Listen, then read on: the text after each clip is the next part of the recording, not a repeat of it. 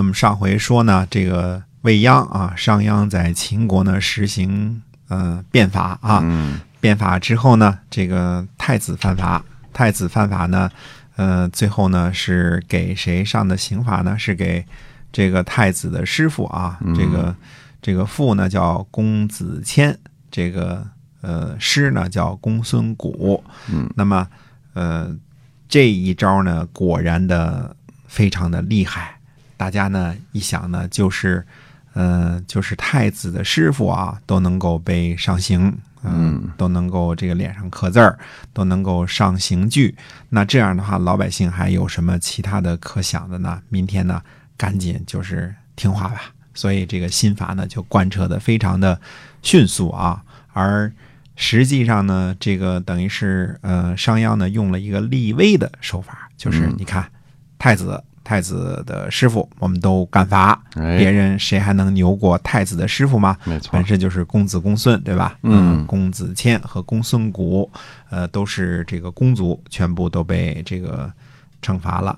所以呢，这一下子呢，就让秦国人呢都特别的老老实实的听这个呃新的法令。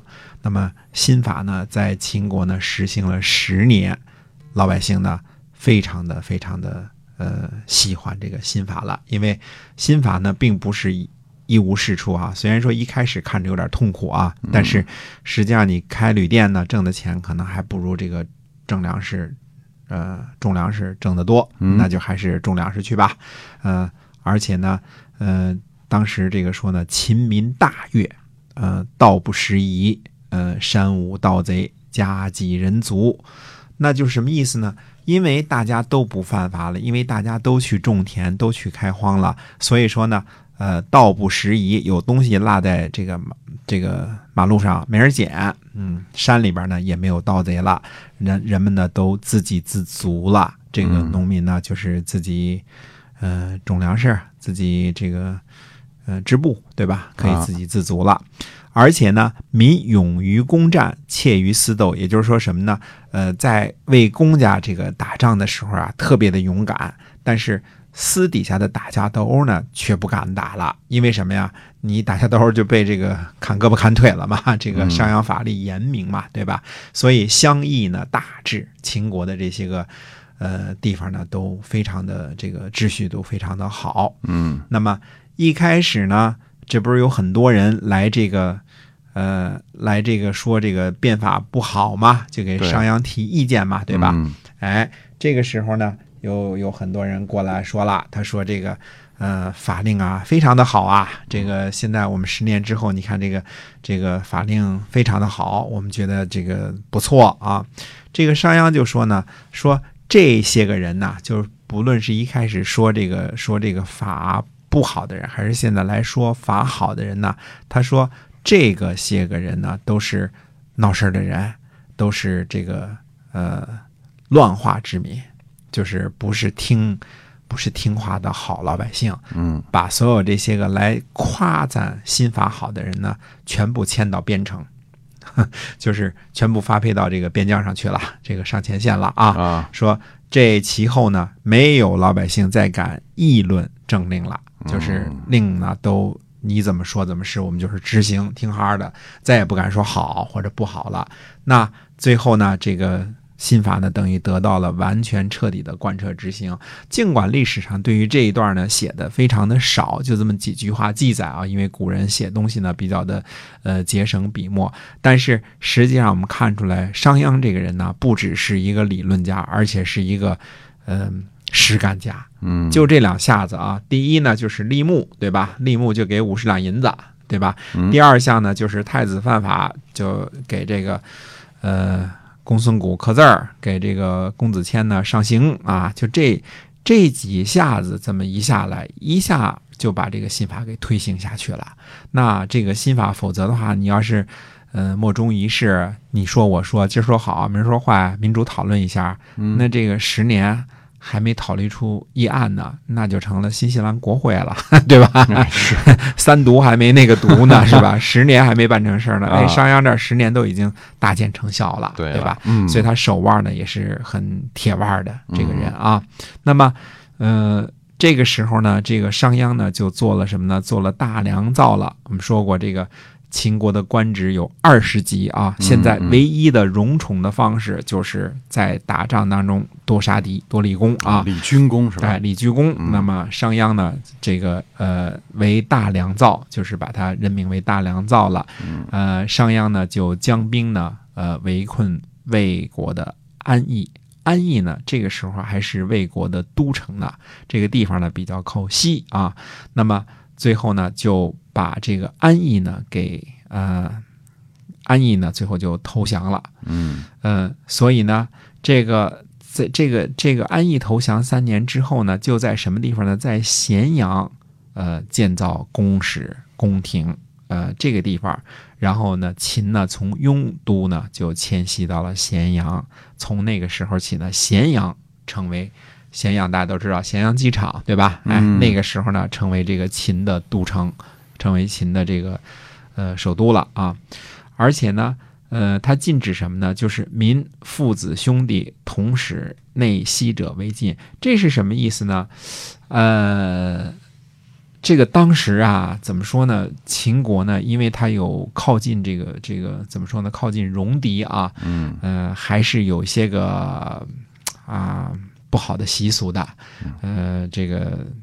父子兄弟这个都住在一起啊，这有的时候这个，嗯，比较兄弟之间比较乱啊，这个意思啊。这个呃，因为这个在在偏远落后地区也经常常见的啊，不太讲究是吧？哎，兄弟俩这个一个媳妇儿这种事啊，呃，必须让他们分家，呃，都得一个壮年男子就得单门独户的分家，自己这个立户啊，然后呢，把这个乡邑呢举为县。就设立了什么县令、县城啊，一共呢把秦国呢设立了三十一个县，呃，这个这都有了行政管制单位了，就是官员也都有了，而且呢让田呢开阡陌封疆而赋呃赋税平，那么这个是什么意思呢？这个开阡陌封疆这件事呢，历来也是被学者呢这个解读为说废井田。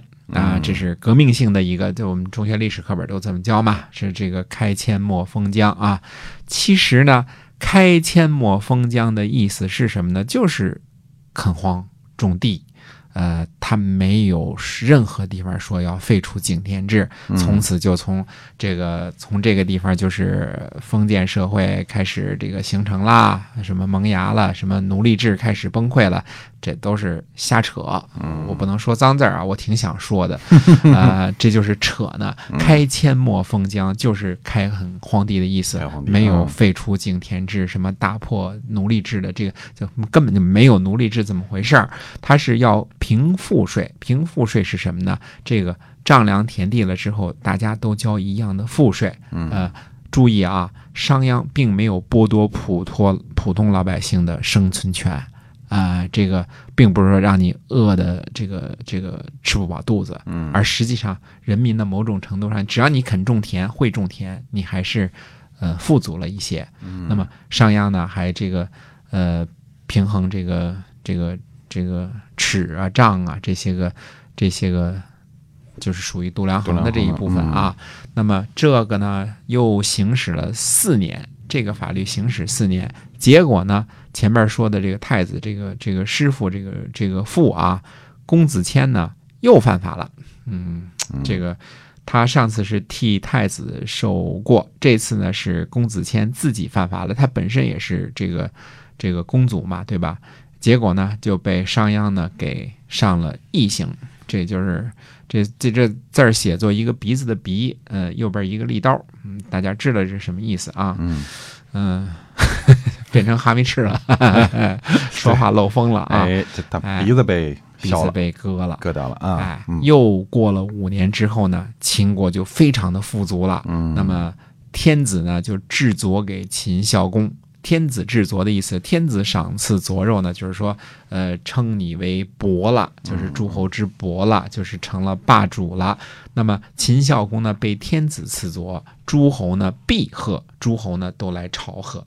这个时候呢，正是秦国的这个内政，呃，不说外交的事儿啊，内政啊，非常的这个，呃，怎么说呢？非常的有秩序的时候，人民都富足了，对吧？粮食产量大了，这个时候呢，这个天子呢就知足了。所以这个是商鞅变法呢，等于说，呃，这个十年加三年加四年，差不多，呃，不到二十年的时间吧，就把，嗯，秦国的状况呢彻底的改观了。哎，就嗯，国富兵强，啊、国富民强了，嗯现在是国富民强啊哎，嗯对。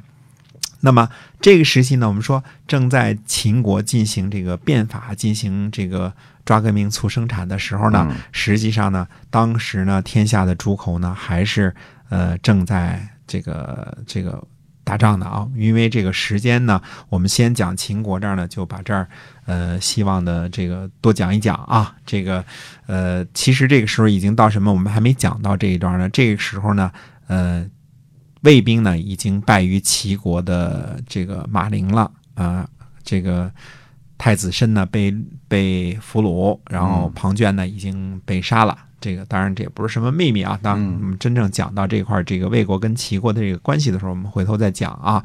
到了这个时候了，那么呃，未央呢就跟这个秦孝公就说了，他说秦和魏呀，就好像人的这个呃腹心的这个疾病，不是魏病秦，就是秦病魏。嗯嗯，为什么呢？他说魏呢居这个呃岭鄂之西。我们说这个岭之西是什么意思呢？就是这一道山陵啊，就是山地和这个平原的这个这个第二个台阶儿这个地方啊，它在安邑为都，和秦呢界河而独善山东之力。就是说，呃，黄河西边这个黄河呢是秦和魏的这个边界嘛，对吧？而他独善山东之力，他有利的时候呢，他就西边侵犯秦国；他如果是无力的时候呢，就向东边呢去征伐其他的诸侯。今天呢，以秦孝公您这么贤明的这个君主啊，这个呃国势呢这么强盛呢，那正好这个时候呢，魏国呢往年呢又大大的被齐国给打败了。嗯，那这时候呢，诸侯都非常的这个这个诸侯都挺势利的嘛，对吧？诸侯都不跟这个魏国友好了。那这个时候，如果我们伐魏的话呢，那魏就打不过秦国，打不过秦国呢，有一定会东西。就是向东边迁徙，对吧？嗯他说那样的话呢，秦呢就据山河之固，东向呢就治诸侯了。也就是说，我们守住山河的这个险阻呢，向东边就可以制约诸侯了。这个是什么呢？当时商鞅跟秦呃孝公说呢：“此帝王之业也，啊，帝王之帝王之业也。”哎，就是呃，不只是当这个呃当个霸主啊，当个强盛的诸侯这么大的这个这个什么的，而是帝王之业。那帝者什么？这个武帝叫帝，对吧？嗯那呃王者呢，都是后来的这个周文王、周武王，这叫这叫王业，对吧？嗯帝业和王业就是指的整个的占有国家和天下了。秦孝公深以为然啊嗯，秦孝公觉得这事好啊，这个二十多年之后也强盛了啊，那我们要呃从此呢，这个秦国定的目标是什么？就成帝王之业了，要宰割天下了，要把其他的呃诸侯呢都让他们臣服了。所以秦孝公呢就派出未鞅呢讨伐魏国。那么，呃，而魏国的这个公子昂呢，这个就从当然也得派兵迎击了，是吧？嗯两军呢相距很近的时候呢，那么呃，未鞅呢，这个没有说发个战书，明天我们来日决战，像这个春秋时期贵族那样啊，嗯说大家这个明天这个呃早上起来咱们打一仗啊，没有这样。未央呢，就是商鞅呢，就给这个魏将这个公子昂呢写了一封信啊，写了一封信呢，他说呢，呃，一开始的时候啊，因为原来这个这个商鞅就是在魏国混的嘛，对吧？嗯嗯，他说呢，这个我跟这个诸位关系都不错啊，跟您关系也不错。哎现在呢，呃，两国呢各自为将，嗯呃，不忍相攻。呃，说明天呢，这个咱们呢找个地方见个面，喝杯咖啡。这个呃，别打仗了，结个盟。等到这个乐器奏完了之后，我们就各自罢兵，就回家。你看如何？写了这么一封信，给这个魏国的公子昂送过去了。哎，那么这封信到了魏国的主将公子昂手中之后，魏魏国的公子昂会不会去喝这杯咖啡呢？那么下回跟大家接着说。